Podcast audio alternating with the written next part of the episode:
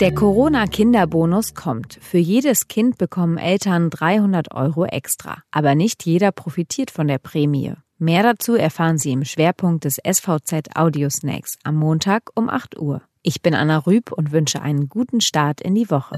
Weitere regionale Nachrichten vorweg.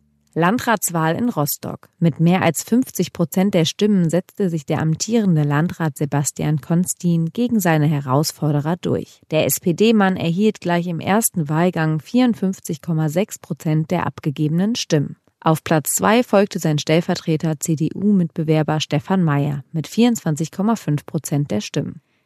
Dem Land Mecklenburg-Vorpommern droht eine Millionenklage. Wegen beschlagnahmter Schutzmasken fordert ein Großhändler für Mund- und Nasenschutzmasken insgesamt sechzehn Millionen Euro Schadensersatz. Mit einer Dienstaufsichtsbeschwerde gegen die Staatsanwaltschaft Schwerin versucht er Druck auf schleppende und aus seiner Sicht rechtsstaatswidrige Ermittlungen gegen sich und andere auszuüben. Von diesem Montag an erhalten die Eltern von rund achtzehn Millionen Kindern in Deutschland dreihundert Euro extra. Diesen Kinderbonus beschlossen Union und S P D im Juni mit ihrem Konjunkturpaket. Es ist eines der Mittel, mit denen die Regierung die Folgen der Corona-Krise abmildern will. Aber nicht alle Familien profitieren davon. Die Familienkassen starten heute mit der Auszahlung. Im September sollen zunächst zweihundert Euro, im Oktober dann noch einmal hundert Euro ausgezahlt werden.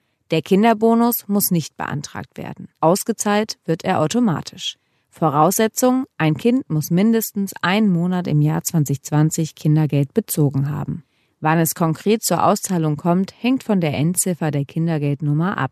Ist das eine Null, gehört man zu den Ersten. Das war der S V Z Audio Snack. Alle Artikel zum Nachlesen und Hören gibt es auf s v z punkt d e slash audiosnack.